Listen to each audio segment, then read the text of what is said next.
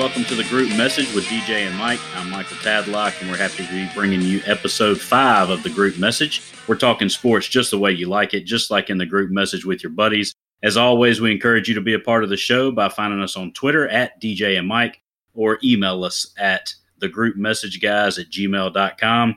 As always, I'm joined by my co host here, Dwayne Jones. He's a happy guy today as Tigers took care of business this weekend. DJ, what's up, man? It was rolling in Death Valley on Saturday night. Let me tell you, that place was rocking. We were chomping, we were dancing, we were hugging. Uh, just an overall great atmosphere, man. That's that's what it's like to be part of the SEC. Those type of games, you know, where the rest of the country's watching and you're participating. A lot of stuff to go over, and uh, can't wait to dive into it this week, man. Yeah, we've got a good one for you guys today. And if, if you're not following us on Twitter, make sure you search at DJ and Mike because DJ had some good uh, photos and videos from the game on Saturday. He was there at uh, the LSU Florida game. And so had some good content on Twitter as always, but uh, make sure you go follow us. We also had some winners on Twitter we'll talk about later in terms of bets as well. Mike, so. and we had some Clemson fans uh, chiming in on the SEC this week. I don't know if you saw oh, really? I, I, didn't. Feed. I didn't see it. I didn't see it. What, oh, they say? Oh yeah, man. They're they're they're hot that they're falling down the rankings as they play uh, Greenville High School, um, Spartanburg High School, Orangeburg High School. I went to Clemson, so I understand what the Orangeburgs and the Spartanburgs are, but they they weren't happy when uh, the group message posted in the Clemson forum. But uh, it's good stuff, man. Oh, look, we're going to talk some college football playoff and where things are shaping up because, to be honest with you, they ought to be worried because that schedule's not helping them out right now, and we'll we'll dive into that for sure, guys. We got a good one. We're going to be talking about the games this past weekend. We're going to look ahead. We're going to discuss the college football playoff. We're going to talk about officiating. We're even going to talk about coaches and offensive coordinators and what's going on right now around the country. And of course, we're going to get to the bets and message boards. And I mean, what show wouldn't be complete without a letter from DJ in a little while, right? So let's get right to it. Florida at LSU. DJ, everybody was looking forward to this one on Saturday night. It pretty much lived up to the hype. The game was a the game was a really good game. Uh, as a as a LSU minus 13 and a half better, I was pretty nervous most of the night till the very end. LSU pulls it out 42-28. Yeah, man. I mean, look, listen. Um, the two coaches that scare me when they come in play in Death Valley, obviously Nick Saban and Dan Mullen. That guy seems to be able to keep his team in the football games um, when they're big time underdogs. Because listen, they were 13 and a half point underdogs in that football game, and you know, first half was back and forth, back and forth. Um, defenses were trying to were trying to make plays. They weren't able to do anything in the first half. Uh, in the second half, you got to give credit to LSU coaching staff, man. I mean, as good as Florida looked in the in the first half, they only put up seven points in the second half for LSU. And of course, LSU's offense is a absolute monster right now. They are rolling, hitting on all cylinders, and um, you know, I know Florida threw a costly interception in the, in the end zone we stopped them on a fourth down late. So Florida um, moved the ball on LSU. And Mike, I told you earlier in the week I was nervous about the LSU defense, and we'll get into some more details about the game. But overall, man, you take a win, you get out of there with the win, you survive, and you advance. Look, Florida only had 146 rushing yards to 218 for LSU. That to me ended up being the difference in the game. Look, we all know it. Uh, Dan Mullen's built around the run. He's able, his offenses are able to pass a little bit, but that's not what he wants to do. That's not where his comfort zone is as a play caller. And I thought that despite the fact that LSU gave up some yards, like they have been, they buckled down and they they did make Florida have to throw the ball to win. And I think ultimately that led to things like that interception that you were talking about. The fact that Edwards Helaire had 134 yards rushing and Perine only had 65. That's a huge stat when you're playing against a Dan Mullen offense if you can hold them down on, on the rushing yards. Yeah, I mean, Mike, here's the, you know, I, the rushing yards is always key. You, you usually can point to two things: rushing yards and turnovers. Who wins those usually win a lot of football games. But I'm gonna tell you the stat that troubles me as an LSU fan. Look, as the coach say, take a day, take two days, celebrate it, get back on to the next game, right? So I took one, two days to celebrate uh, and recover, and now I'm I'm on to the next week. And what's what's going to make LSU continue to get better? Because you're either getting better or you're getting worse. The stat that troubled me this game was time of possession. Florida held the ball for 38 minutes, and LSU held the ball for 21 minutes. That means that LSU's defense was on the field for more than a quarter more than Florida. And I'm all in favor of this offense. And when it's rolling, don't stop it. But there's going to come a point in time in the season where you're going to need to, it's okay to hurry up to the line of scrimmage. Hurry up, hurry up. Don't let the defense substitute. But then back off, back off the throttle. Give your defense an opportunity to rest. Because I can tell you, if you're on the field for 40 minutes, not a lot of good things are going to happen, right? I mean, that's just a long time to be on on a on a football field. So, look, Trask threw for 310 yards, three TDs, time of possession killed us. But overall, man, you still win the game by 14 points at home. You do what you got to do, and uh, now you're looking at being ranked number two team in the country. I think you're right. I think there is something to be said for that. But at the same time, DJ, you would think that with the time of possession being so off balance, that Mullen and company would have had a lot more rushing yards. I think they were really lucky to be in that game the way they were the, with with the lack of rushing yards. In my opinion, I thought that LSU did a great job of making them more one dimensional than they uh, they would like to be. Yeah, I mean, look, I mean, can you say anything more about Joe Burrow? I mean, guys, twenty-one to twenty-four, three hundred yards or two ninety-three, three touchdowns. Jefferson and Chase each over hundred yards, each with a touchdown. Chase with two touchdowns.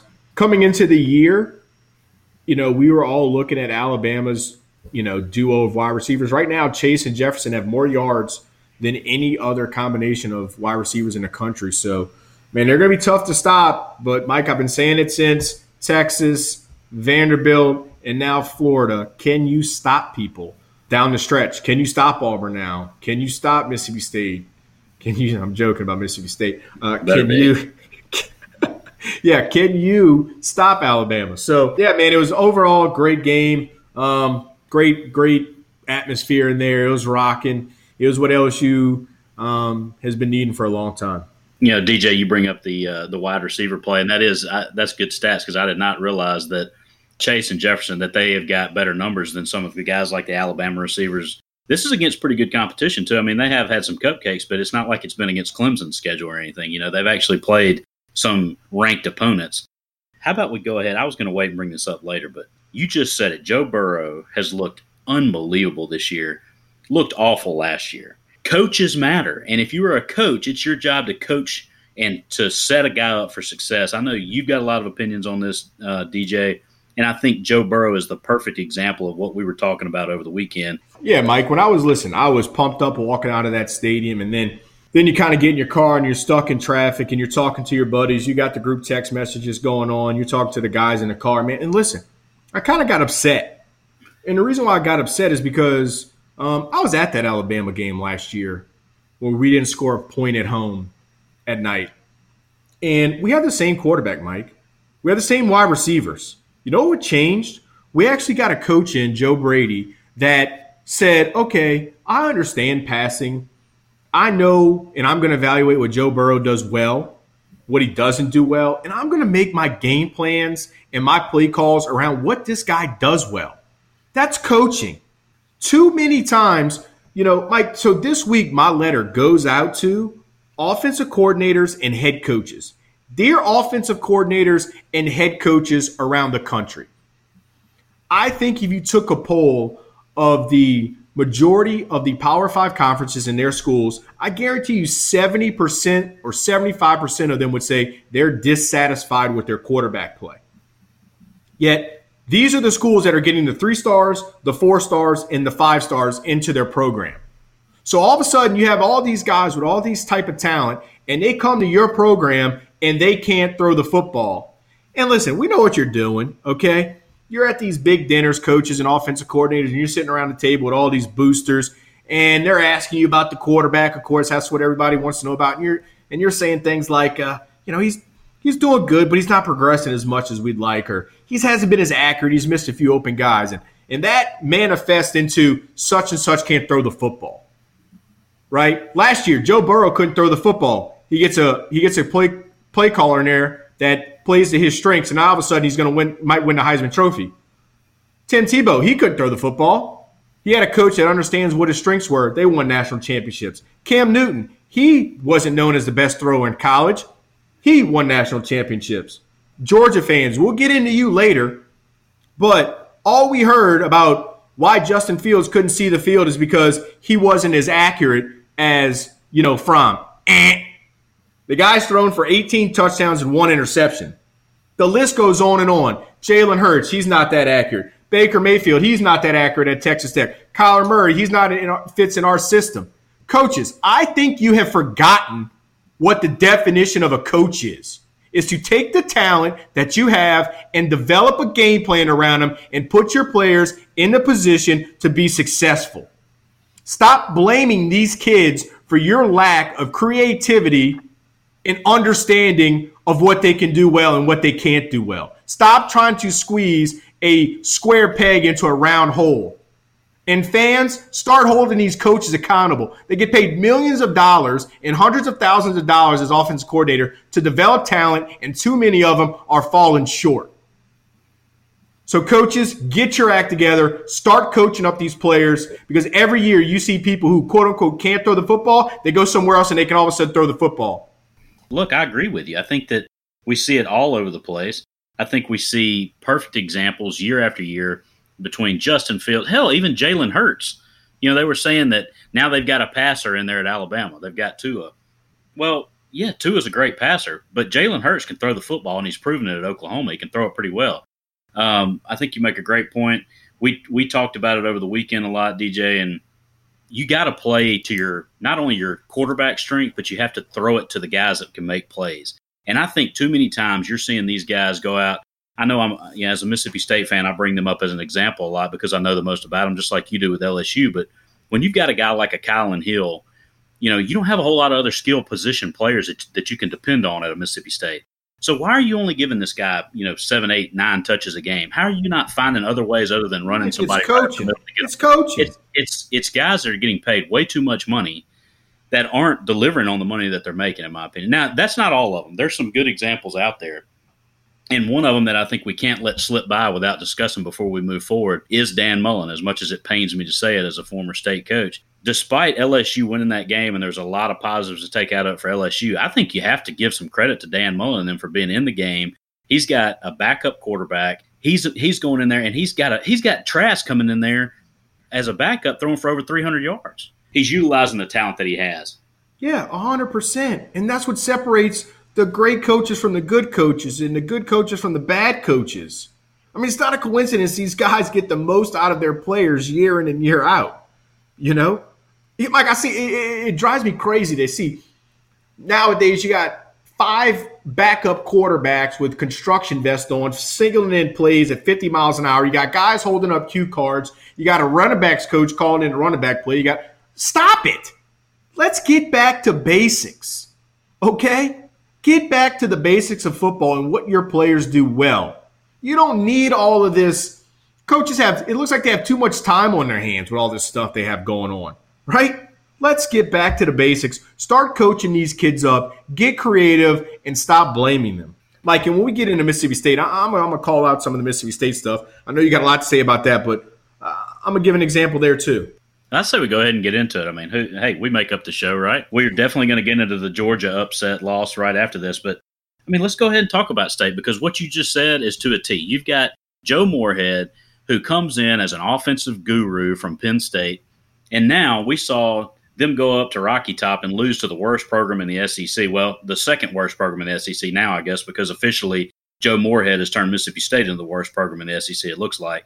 But you've got an offense that is so dysfunctional in every way that it's just completely out of sync. You've got a quarterback that goes up to the line of scrimmage, checks the defense, and then looks to the sideline, tries to get a play call in from Joe. Last year, Fitzgerald did it. He would always make the read to keep the ball, and Joe would always blame him in the, you know, without just flat out throwing him under the bus. He would basically say, Nick has to make the read to give the ball to Kylin on certain plays and this and that and the other. No, you're the coach, you're the offensive coordinator. If you have a playmaker on the field, it's your job to get him the ball, not the quarterback's. It's your job. If if he's making the wrong reads, you need to call the play to be a direct play to that running back. You have that authority. You're the offensive coordinator. And now here we are this year, and Mississippi State fans have every right to be fed up with Joe Moorhead because, and I hear it all the time. He's the nicest guy. I agree. Joe I don't care about guy. that. That's not what he's getting paid millions of dollars to be. Give me an asshole that wins games over a nice guy that loses. Oh my God! I mean, that's no question, Mike. All, all I know is is I saw a press conference with Moorhead, and he said, uh, you know, we're gonna we're gonna name Stevens the the starting quarterback because KT hasn't progressed well in the passing game. Joe, your quarterbacks this year, the guy you brought in from Penn State and the guy you've hand selected, have thrown eight touchdowns and six interceptions on the year. So KT can't throw the ball. The guy you bring in, Stevens, can't throw the football. Shrader can't throw the football. There's one common denominator in that equation, coach. And and I hate to tell you, Mike, I'll give you a story, a real quick story. I'm from obviously I'm from South Louisiana. And I've seen a lot of players play, a lot of great high school football players play. Seen I've played on the field with Eli Manning, Odell Beckham, seen him play in person, uh, Leonard Fournette, seen these guys play in person. I saw KT play in person. And Mike, it doesn't it didn't take 2 minutes to realize this kid was special. Okay? I'm not calling him the next Cam Newton. I'm not calling him the next great, you know, quarterback. To, but what I'm telling you is I saw with my own eyes this kid in the state championship game in the highest level of Louisiana high school football, which is extremely tough, dominate the second best program in all of Louisiana football. It was he was a man against boys. He threw for 300 yards. He rushed for over 100 yards. He was Louisiana Football Player of the Year. And all of a sudden now he can't throw a football. Well, just like you said, Mike, the quarterback guru himself, Dan Mullen, he recruited the guy. He wanted him to run his offense. Now he's not good enough for you, Stevens? Mike, all I know as a freshman, the kid outdueled Lamar Jackson in a bowl game without a head coach because Dan Mullen had left. All I know is that he got one start, and I know it was against Stephen F. Austin, but you've played a lot of cream puffs since then. I'm not ripping Mississippi State. I'm just saying you've played a lot of teams. When's the last time Mississippi State scored 63 points and a quarterback's thrown for 364 yards? You don't walk ass backwards into 63 points and 364 yards without having some type of talent. So that's what we're talking about. These coaches too often are just casting kids aside because they don't quote fit our system. Well, Moorhead, you put up 10 points on the road to Tennessee. Your quarterbacks have thrown eight touchdowns in the, uh, on the year and six interceptions. Am I missing something? And Mike, sorry to keep going on a rant and, and stealing your thunder about Mississippi State, but you hit the nail on the head. You got one of the best backs in college football. This guy rushes the ball 11 times in the game versus Tennessee. Your, your quarterback's rushing for 22. Now, I know some of those are scramble plays, but 11 times? What are we doing, Moorhead? Not not only that, DJ, but he ran it 11 times for 13 yards. Credit to Tennessee for coming out and trying to take him away. But I would say at least 10 of those times, if not all 11, it was right up the middle on a zone read handoff. Get the guy in space. Throw a screen pass. Do a jet sweep. Run him to the outside. Do something different to get the ball in this guy's hands. And then after the game, Joe Moorhead in his press conference, you know, first of all, he kind of goes on a little bit of a sob story. I'm not going to, I know there's a lot of people that still like Joe Moorhead as a guy. I like him as a guy. But what I'm saying is he goes on a little bit of a sob story to buy a little bit of sympathy, but he owned up to a lot of the fact that he, I mean, he even said it. He said, I sucked Saturday. And I agree, he did. But you know what? He sucked a lot more than just Saturday. And he even made a comment in his press conference about, I need to get Kylin Hill on the outside. How do you not see that during the game? You're supposed to be a great offensive mind. Why does it take coming back and watching the film after you lose to the worst team in the league to figure out that you need to get Kylin Hill outside? This is this guy's getting paid more than the president of the United States, guys. You shouldn't have to you shouldn't have to watch film to make these adjustments. And that's the kind of stuff that, that we're talking about here. It's it's becoming way too common that these coaches that are making a lot of money are making boneheaded decisions that guys sitting on their couch can make and can see as clear as day, and they're not making it. Is it that they're too stubborn? Do they think they're too smart? They're, I don't understand it. But sometimes less is more in a lot of these situations. Yeah, Mike, I feel like coaches are losing that. Yeah, coaches are losing that. Like I said, they're trying to squeeze uh, square pegs into a round hole. Moorhead, you're 11th in passing yards out of 14 in the SEC. You're 12th in total yards in the SEC, and you're 11th in total scoring. So is it is it the kids that can't perform, or is it you? Is it your system, or is it the kids? Because it's hard for me to believe that if Dan Mullen was the coach of Mississippi State today, that those would be those type of numbers that you'd have. Hard for it's me to hard, believe. It's hard for me to believe that if Keytaon Thompson isn't starting and you're running that just that Mullen style offense, that you don't blow teams like Tennessee out of the water. I just I agree with you. I mean, 267 total yards versus Tennessee. Offensive guru, get out of here. Get Mike, out of here. Mike. He's a dead man walking. It is a matter of time. I like him as a guy, but guess what? That's not what he's getting paid for. So I'm tired of hearing that. And Mike, we said it last week. Tennessee, I mean, I know their records is is bad and their early performances were bad, but they found something in Maurer. They found a little spark plug, and those kids are now rallying around that. And guess what? They played Georgia tough for a quarter. I mean, excuse me, a half. And they went toe to toe with you guys, only allowing 10 points. So a lot to be said about what's going on in Mississippi State, but just another prime example of coaches saying our passing uh, KT couldn't develop our passing game. Well, it seems to me, Coach, nobody's been able to develop under your passing game. You know, I saw something on Twitter. Joe Moorhead on uh, he put an inspirational quote on Twitter and you know about coming together as a beginning, keeping together as a process, working together as success. And one of the posts under that was by Lucas Cox on Twitter, and it was a picture of the uh, what's the Denzel Washington movie? I'm drawing a blank. All of a sudden, the Remember the Titans. Mm. When the guy says, "Attitude reflects leadership, Captain." Talk is cheap, and yeah, as much as every, it, it's time to see results. And guess what? We're not in the day and age. You still have some of these old school fans that are out there saying. Mississippi State can't fire a coach after two years. That's not what Mississippi State does. You got to give this guy four years and all this. This is not the 1990s anymore, guys. This game is way different now. The coaches Absolutely. are getting paid way too much money. You can't give a guy four years to completely run the thing into the ground anymore. You know, this isn't one of those things where you can see positives and you can see growth, and it's just a matter of getting more talent in. This guy came in with a pretty full cupboard. And so far, he's taken the number one defense last year that was averaging less than a touchdown per game given up, and he managed to go eight and five with that. This year, a team that's probably was supposed to go seven and seven, eight wins, and they'll be lucky to win five or six now. It's it's not a rebuild, and the time to cut bait is now. And I think that uh, you know it, it's a shame because sometimes good people don't get it done, but that doesn't mean that they deserve to hang on to a million plus year job just because they're a nice guy. That's not the way this world oh, works. No, so, come on, no.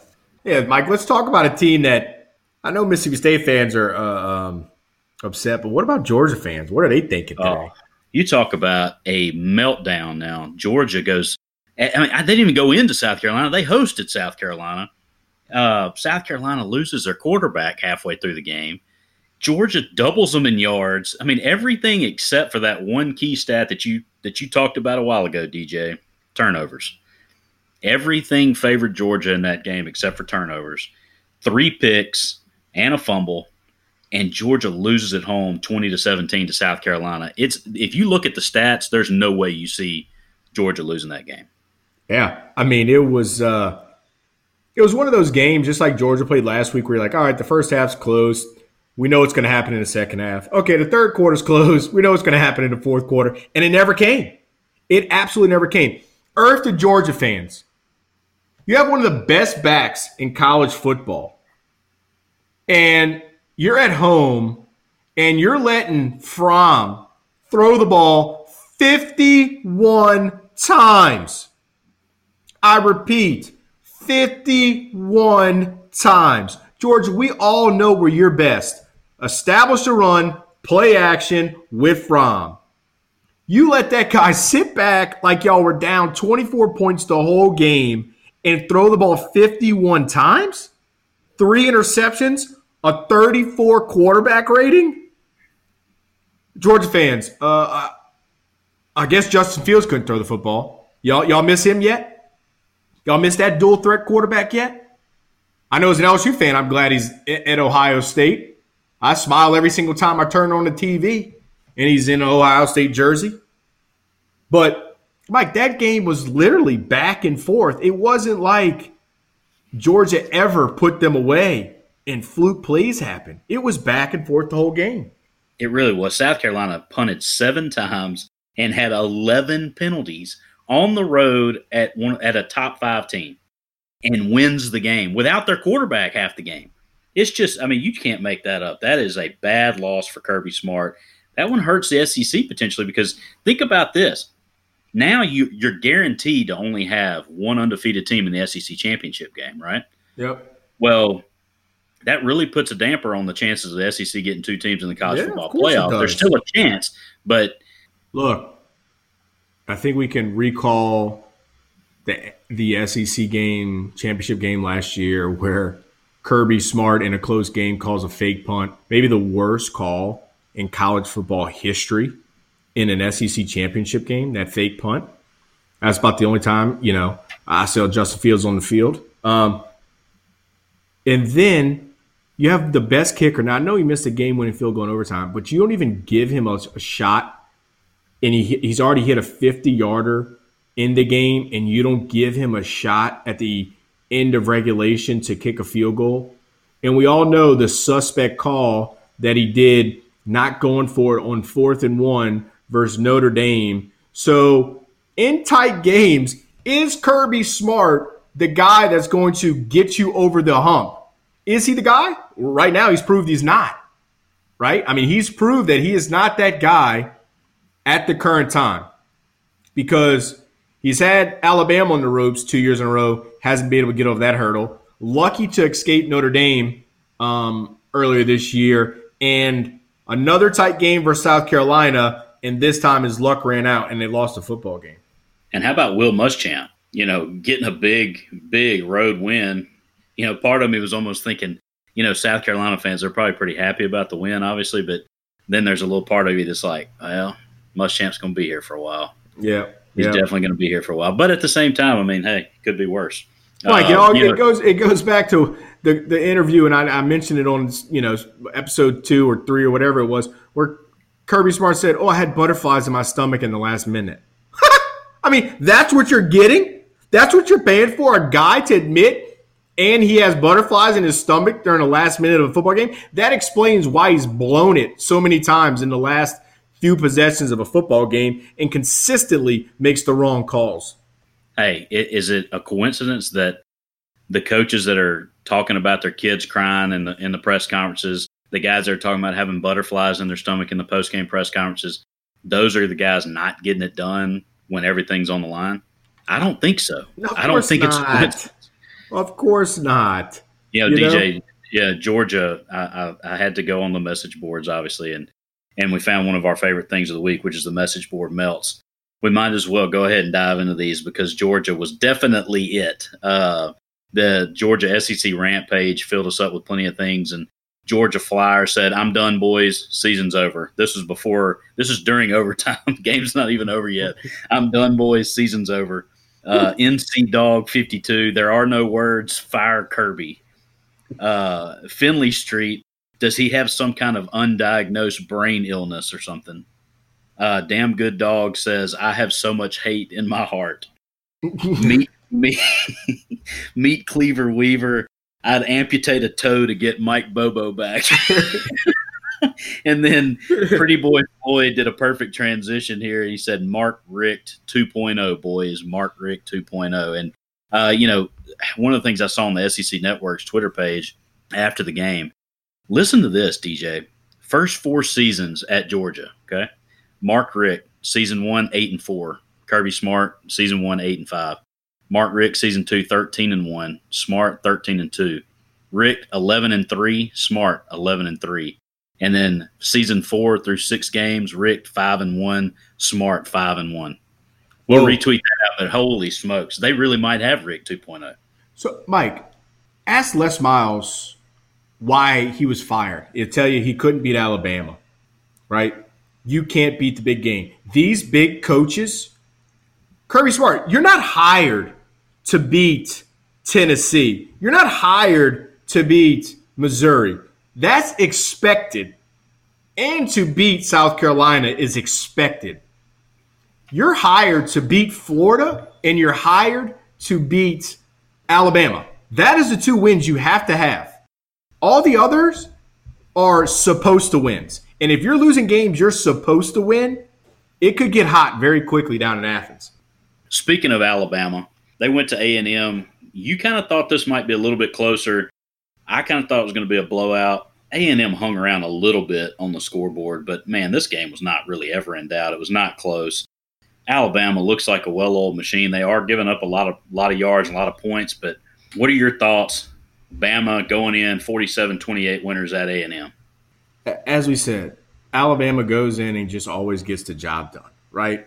I mean, that's the dip. That's why Alabama is a notch above LSU and a notch above Georgia because Alabama doesn't falter in these type of games. I mean, yes, do we expect Alabama? I mean, when you're talking about you're expecting Alabama to go on the road and beat Texas A&M and Jimbo Fisher by 20 something points and they beat them by 20 something points. That's that says all you need to know, right? I mean, that is the difference. And that is why Alabama is Alabama and has been top of the SEC for the last seven years because they just go in and they get the business done better than anybody in the business. And Jimbo Fisher, you get paid a lot, a lot, a lot of money. And you get paid a lot, a lot of money to be ranked and to be hanging around in these close games against top notch teams, the LSUs, the Georgias, and the Alabamas. You do not get paid $7 million to come close to losing to Arkansas, get blown out by Alabama, get blown out by Clemson, and still have to play. Oh, by the way, lose to Auburn and still have to play Alabama. I mean, excuse me, still have to play LSU. That's not what you get paid all that money to do, uh, Jimbo. So things could be interesting with Jimbo between now and the end of the year. Yeah, and you know, 47-28, if you'd have told me the score before the game, I'd have said, well, that means Kellen Mond had another bad game. Um, he actually played pretty hard. I mean, he was their leading rusher. He didn't throw any picks. So, but I mean, he got no support. And you got to be able to run the football a little bit with somebody other than the quarterback if you're going to maintain possession long enough to keep yourself in it. But they are who we thought they were to, to steal a line from Dennis Green. But and Jimbo is is he appears to be robbing A and M right now. He's got to get it turned around. And hey, those guys go to go to Ole Miss, and Texas oh, A&M has had issues with the Mississippi schools. So that's not a gimme. I mean, Jimbo better be careful because he's one slip up in a game like this coming up weekend from really jumping up the rankings in the hot seat. No doubt, no doubt. And Mike, I'm gonna be honest. I I think Jimbo needs to, as we said earlier in the show, he needs to get more creative. He needs to do more. It just seems like I'm watching Jameis Winston out there or some. I mean, it seems like that type of, of offense. I know Mond's more, you know, elusive than than Winston. Mond's not Jameis. And Mond isn't Jameis by any means. But what I'm saying is, it looks the same. It's no razzle dazzle. It's nothing. It's bland. And how do I know it's bland? Look at your record. It's bland. You need to spice it up. Right now, A and M is one of those teams you can kind of pencil in a seven and five, eight and four record every year. They're paying too much for a coach. They have way too much fan supported money to be expecting a seven and five, eight and four result every year. It is what it is. But Mike, you, you know, mentioned Ole Miss. What what about them this week? What'd you think of oh, Ole yeah. Miss? You know that game was kind of tight early on, and then Mizzou jumped out way ahead, and then Ole Miss kind of scored a little bit at the end to make it not look as bad as it was, in my opinion. Ole Miss, you were balanced, but not in a good way. Because you had to have Plumlee was your only form of a running game.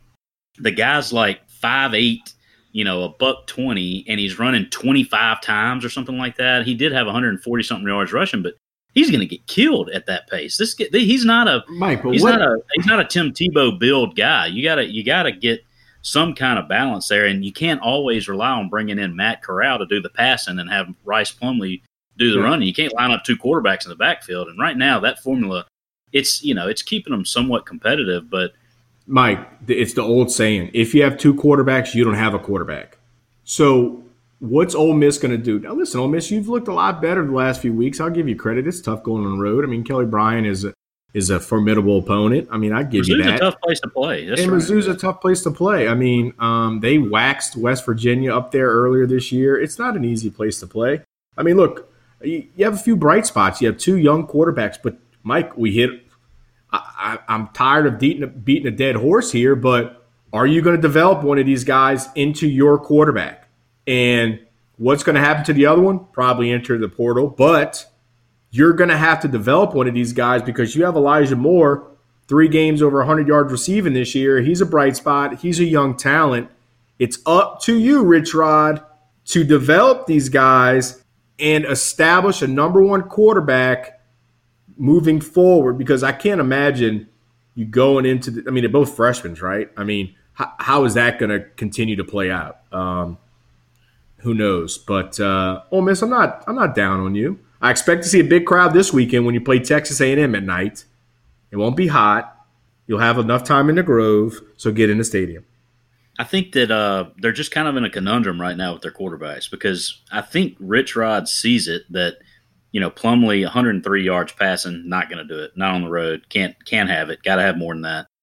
He ran the ball like crazy, that was great, but uh, Corral had to come in and, and on much less playing time out past him you know, you just can't do that. You can't you can't bring in a quarterback and everybody know that you're this is the guy that passes, and then bring in a guy that this is the guy that runs. So that was the one thing that kind of made Pat White special, and I think that that's going to be what Rich Rod's got to figure out is he's got to find out which passes Plumlee can throw because I think the the extra run dimension he gives you is what's going to make you effective. So you got to find out the strengths of his passing game and play to him. I don't think Corral is that guy because there's too much you need the run game at the quarterback position in Rich Rod's offense, and Corral's just not the runner that that Plumlee is. So you got some tools there, you got some pieces there, but like we've been saying all show so far, are your coaches going to be able to play off of those strengths?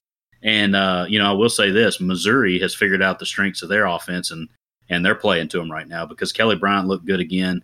Their run game looked real strong. Granted, it was against Ole Miss's defense, but Ole Miss's defense has actually looked pretty good against the run this year. Yep. So, you know, they they had a another hundred yard rusher this week. And it's funny when Missouri's at home, they're they're pretty good. Can they take it on the road? They probably will be able to this weekend because they're playing the next team we're going to talk about. I can't believe we're even talking about them. We didn't even talk about them last show because we said they're not worth talking about. Vandy. Oh no, Mike, we can't talk about Vandy. 34 until, to 10 loss at home to UNLV. Until you make a coaching change, I cannot talk about Vandy. Who's Derek Mason going to be coaching uh, as defensive coordinator for next year, DJ? I mean, whichever defensive coordinator from the SEC takes a head coaching job. I mean, I like you, Derek Mason, but at the end of the day, like Mike said, you get paid a lot of money to win football games. Do I expect you to beat Alabama? No. Do I expect you to beat LSU? No. Do I expect you to beat UNLV? Yes. Yes. That is what you are paid to do beat UNLV. Go to the musiccity.com backslash backslash bowl with six wins. That's what you're paid to do. But when you're that's losing, a big, that's a big season at Vandy. Correct, but when you're losing to UNLV at home in that type of manner, uh, I don't think he. I don't think he wants to be there, and I don't think they want him there. What's his buyout? I don't know. Yeah, I see him. Uh, I see him in different colors next year. Um, the anchor's not Look, down. The anchor's up, flailing in the flailing in the ocean. The boat's running out of control. Somebody's got to get behind the wheel and grab it. Yeah, I think. Look, I think the way that you can tell that that Mason's on his way out is one thing that he always brought to Vandy was that kind of defensive physicality. Tough, I mean, they, they, weren't. Yeah, I mean, he he is kind of that that defensive minded tough guy, and man, they look really soft right now.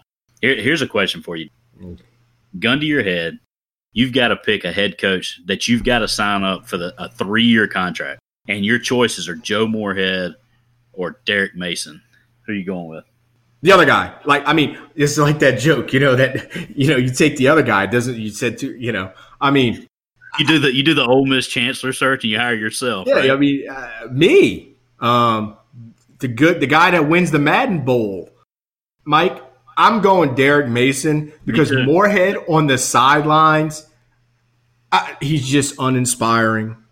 You remember your William Wallace quote from a couple weeks ago? Yeah. Yeah, At least Derek Mason shows that fire, and he has the ability to to show some fight. I haven't seen that. I, I see a soft bunch in Starkville, and and even though that's happening right now at Vandy, Mason has at least shown it in his history to to have that mindset. Yeah, so for sure, no Moorhead. Uh, you don't you don't want to be stuck with that decision though. That's for sure. Moorhead, I could see you ending up at like uh, I would I would say Liberty, you know that type of school, but you know Hughes occup- Hughes occupying the bed up there literally. Uh, so, um, I, not Liberty, but a school like that, you know. Yeah, I think Rutgers, a team like that, that we've kind of heard rumors that they were looking at Moorhead, which I can't for the life of me understand why they would be looking at uh, a coach that's spiraling like that. But it, hey, if you're a state fan, you know you're hoping that Rutgers is seeing the the bright spots wherever the hell they are and trying to hire Joe Moorhead because that would be a huge win for the for the dogs right now. Because look, the Mississippi State fan base, I don't think they've been this united in since Jackie Sherrill's first couple of years. Man, they haven't. The, everybody is on board now. It seems like that. Look, it's it's that typical saying. He's such a nice guy. Ugh. But guess what? You know who the last guy we heard that about was? Sylvester Croom. Mike, Everybody it's like great guy, great guy. Just just really hope he could turn it around. Guess what? Nobody cared that Dan Mullen was a jerk. Mike, it's like he was winning games. Mike, now listen, I know we're both married, but think back to our single days and and your buddy's got a got a got a date and he needs you to go out the other girl and you say, Well, what's she like? Well, she's got a good personality. You knew what you were in for. you right. knew you were in for a awful time. Okay?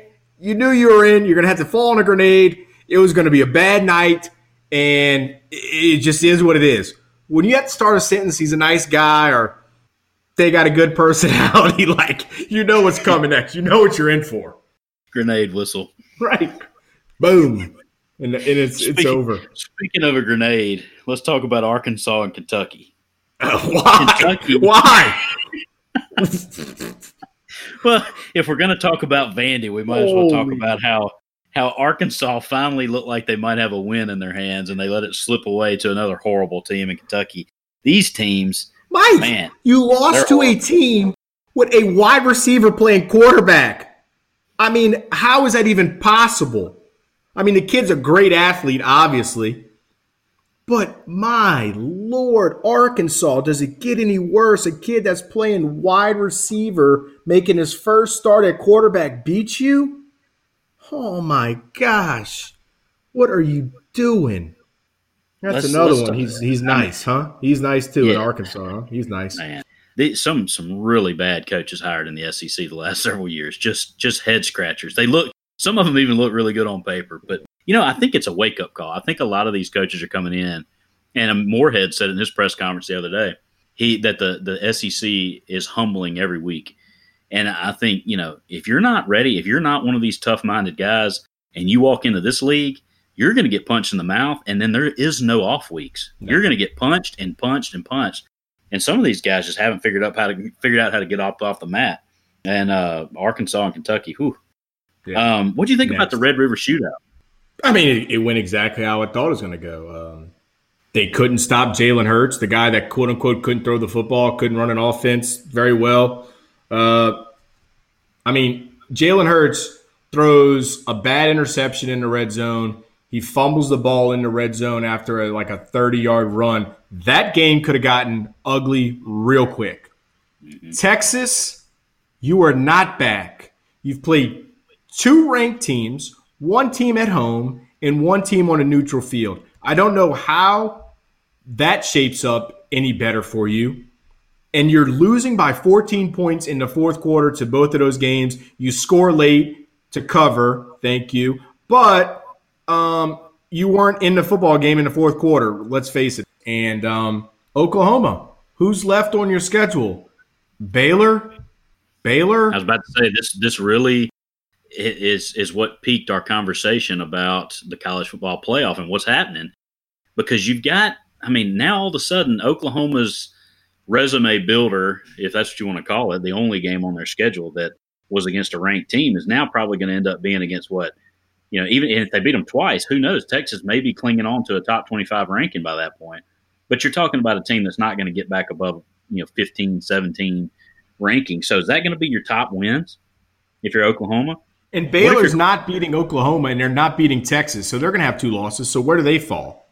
Right. I mean, you're talking about a resume now for the Big 12 and the ACC.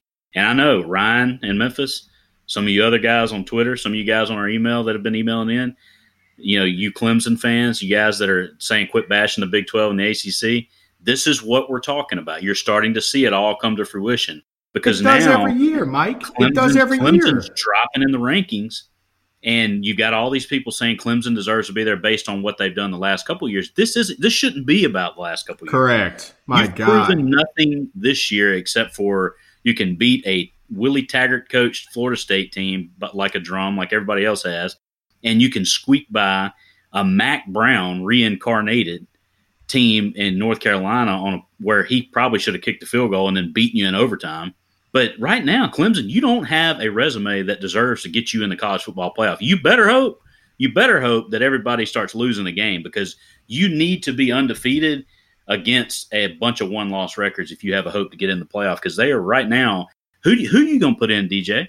LSU or Clemson? Undefeated Clemson or one loss LSU? LSU would have a better resume with one loss. Oh, listen, and, and, and talk about beating a dead horse. I know we say this every week. One, you cheer for your team. Two, you cheer for the outcome that will help your team and the end of, at the end of the season. So Oklahoma, I hate to tell you, you should have been cheering for Texas versus LSU. Um, Clemson, you should have been cheering for Miami versus Florida, because what would this what would the talk be if Texas beat LSU and Miami beat Florida? What would that be like, right? But guess what? It didn't happen, so we don't have to talk about it. But you wish it would have happened now, looking back on it. Get with it, ACC and Big 12. You you have to root for your conference in big out of conference games. When it gets to the playoff, all you don't have to root for your team anymore. Okay? But in the regular season, you do. Who did you say Clemson was in line to face in the ACC championship? Duke. Not not basketball, football. Duke. And look, and look, I have a lot of respect for Cutcliffe. He's done a good job at a at a place that's tough to win football games. But does he have a team or a program that belongs in the ACC championship? That's who you've got to beat to get into the college football playoff. It shouldn't be. You shouldn't be in. I'm telling you, Clemson better hope that there's some teams that are losing. They better hope LSU loses a second game, or yeah. you know, they may. I mean, LSU could beat Alabama. I don't know. I mean, I know that we're kind of penciling no, that in. No, it is what it that is, game. Mike. That game could be a. Uh, we're definitely not looking at a nine to six game in the in no, Alabama. No, no, no. It, it no. should be a much more offensive offensive showing. Yeah. Uh, speaking of offensive, except more like offensive, let's hit real quick on the officiating around the league, not just in college, but in the NFL. DJ, I'm sick of it. Mike, last night was the icing on the cake. I had the Lions straight up against the against the Packers. They deserve to win that game. The officials robbed them of that game. We see it every week in college and in pros. These officials calling, anticipating that something's going to happen and making calls, things that they aren't actually seeing happen. They're throwing flags. You know, throwing flags on a on a touchback. You know what? A hold on a touchback. Come on, Mike, that's not your job. Uh, dear officials, you are there to one protect the players. That's your first job is to protect the players. Your second job is to go unnoticed. Your second job is to go unnoticed. I am starting to see some of these referees' faces in my sleep because I see them on the television so often. We have zero interest in you calling a nickel and dime holding call like they did against Ole Miss that's 10 yards behind the play. That doesn't affect the play. We have zero interest in you calling a block in the back that happens after the punt returner is by the guy. Can we get some common sense? I mean, I truly believe that it's to the point now where college is a billion dollar industry. NFL is obviously a billion dollar industry with, with in respects to the football. How do we not have full time referees? How do we have guys that are an engineer Monday through Friday, fly out Saturday, and call a football game on Sunday? Or even worse, the the college guys that are, you know, carry jobs in Tuscaloosa, Alabama, three or four of them, every week, and then they're calling the Alabama game against LSU on Saturday. Mike, that's not right. Un- in so many ways, it's not right. It's unbelievable. You're a multi-billion dollar industry. You can't pay your refs full time, have them in classes, have them reviewing film, have them going through like little mini camps, have them all year round getting better. I mean, yeah, the refs suck. I'll give it to you, but are we setting these guys up to succeed? Hell no. Oh, I got a big I got a big litigation coming up this week. I spent 60 hours prepping for it, and then I got to fly out to Seattle to call the Seattle versus Saints game. What do you expect? What do you what do you expect the outcome to be there? Come on, let's get it together, NFL. Let's get it together, college football.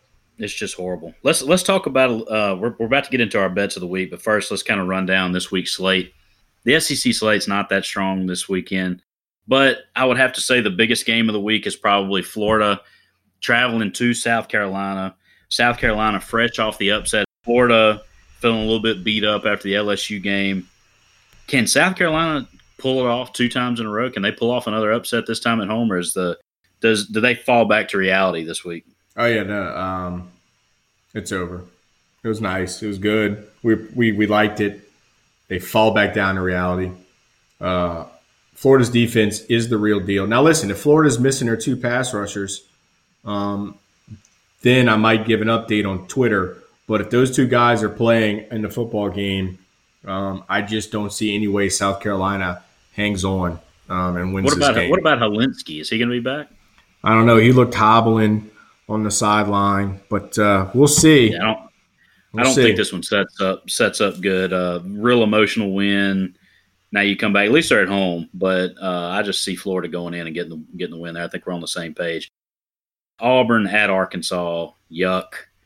Uh, yeah. I think we both have Auburn there. LSU at State, bloodbath. I saw on Twitter, DJ, that Joe Moorhead, I mean, uh, Joe Burrow was asked, is he familiar with Mississippi State at all? He said, yeah, my dad was a State fan. I had a cowbell, you know, growing up. People underneath the tweet were saying, like, State fans saying, well, don't embarrass us, you know, because of your dad, you know, like have a little sympathy for your dad, you know, go easy on us. It's gotten to that point for State fans. This, this is going to be an absolute massacre. I think it's already – it, it, was already at like minus 19 and a half. I think it's probably already up to like 21. Uh, Mizzou at Vandy, gross. If UNLV can win at Vandy, Kelly Bryant is just sitting there licking his chops for this one. You know, UK at Georgia, nothing like getting a getting UK coming to town to help you get back on track. Bulldogs, yeah. Um, you know, A and M at Ole Miss could be a watch out game. What do you think? Can Ole Miss beat A and M at home? I'm gonna take Ole Miss in a in a in a late night winner. Wow, straight up, straight up, not the not the line, straight up. I'm gonna take Ole Miss winning that football game. Little magic, Patrick, Patrick and Mark, Mark, Paul. I'm going with you, Rebels. Don't make me look like an idiot. UT at Bama. That one's got a lot of promise, doesn't it? Yeah. Joe Moorhead, make sure you tune in to what good teams do to Tennessee. because that game's going to be an absolute massacre. Oh, I love it. Ugly. All right. Bets of the week, guys. Bets of the week. Uh, DJ, you have been kind of dominating me the last few weeks until this past weekend. I got back on track in a big way. I went 3 and 0. I had Penn State, Iowa, the under, which completely delivers every week if you go under in Iowa. Uh, that one delivered Washington minus six and a half. I knew uh, Kevin Sumlin would deliver on that one and allow somebody to beat his brains in at home and give me the the Washington bounce back win. And then Ole Miss, Missouri. The one thing you did deliver was the over, and uh, you covered there. So went three and zero oh on that one. DJ, why don't you uh, recap your bets? Uh, Virginia didn't have a good week this week, guys. I'm sorry. Went one and two. Um, was hot the last few weeks, but overall up and up on the year. You're still you're still winning those winning that money. Uh, Virginia, I thought you're a smart university. I thought that's what you were known for basketball and being smart. Well, you just saw a team last week put up 45 points versus Miami with a high tempo athletic quarterback. What do you have? An athletic quarterback. What do you do? Slow tempo the whole game. I mean, at no point in time did you decide to speed it up to try to get your offense on on track there. So lost the over there. Maryland fell into your trap, the bipolar team. You got absolutely just doors blown off at Purdue. Oh my God. up and down a roller coaster. Uh, Scott Van Pelt, are you out there? Tell me what it's like to be a Maryland fan.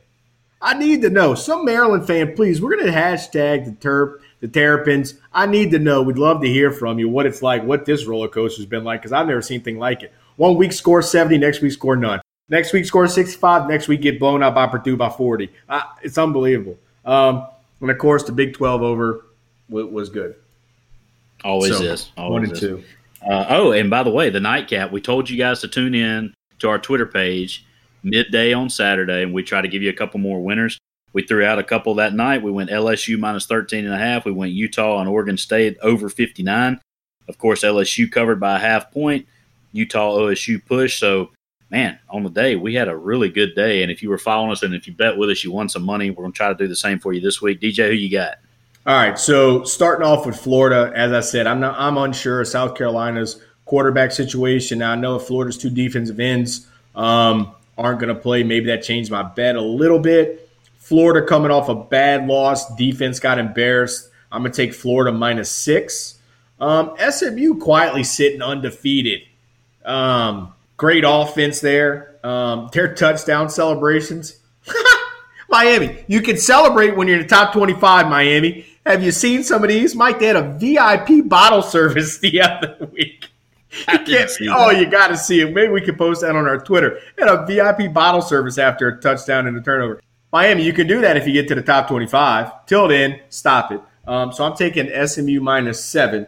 And then um, you keep going to the well because it keeps producing over in the Baylor game of 63. You always talk about DJ how we do our research, right? Oh yeah. Just like just like when I pulled out the ULL money line game, Louisiana Lafayette early in the season. Oh yeah. We're going back to the well, all right? We're going Western Kentucky minus 9. They're playing Charlotte. I'm going Western Kentucky minus 9. Next game Vandy. You just got waxed at home by UNLV you are not going to have a single answer for Kelly Bryant and that Missouri team. Missouri is a 21 and a half point favorite, and they're going to cover it. LSU at Mississippi State. I'm a Mississippi State fan. It pains me to say this, but that's the easiest money on the ticket this week. Oh, LSU will name the score Oof. in Starkville because guess what? You got to have pride and you got to have physicality to bounce back from what State just had happen to them this past weekend, and they've shown none of either. Oof. So LSU minus 19 and a half until you prove me wrong. I'm betting against the dog. Sorry, guys, Oof. but that's just the way it is. DJ, your final thoughts before we let these guys get out of here. Yeah, man. As the plot thickens, um, I know we're going to get into some of these undefeated matchups here soon. Next week, uh, you got Wisconsin, Ohio State, a lot on the line there. But I think the message was clear this week, Mike. Fans, stop letting the coaches talk about so and so can't throw a football, so and so can't read a defense. It's time for the coaches to step up and start putting their players in better positions to win the game. The amount of, of, of kids who transfer and play quarterback at other schools and produce and put up big time numbers goes on and on and on. So is it the kid or is it you? Guys, as always, we appreciate you being a part of the show. Make sure you interact with us on Twitter at DJ and Mike. Email us, the group message guys at gmail.com.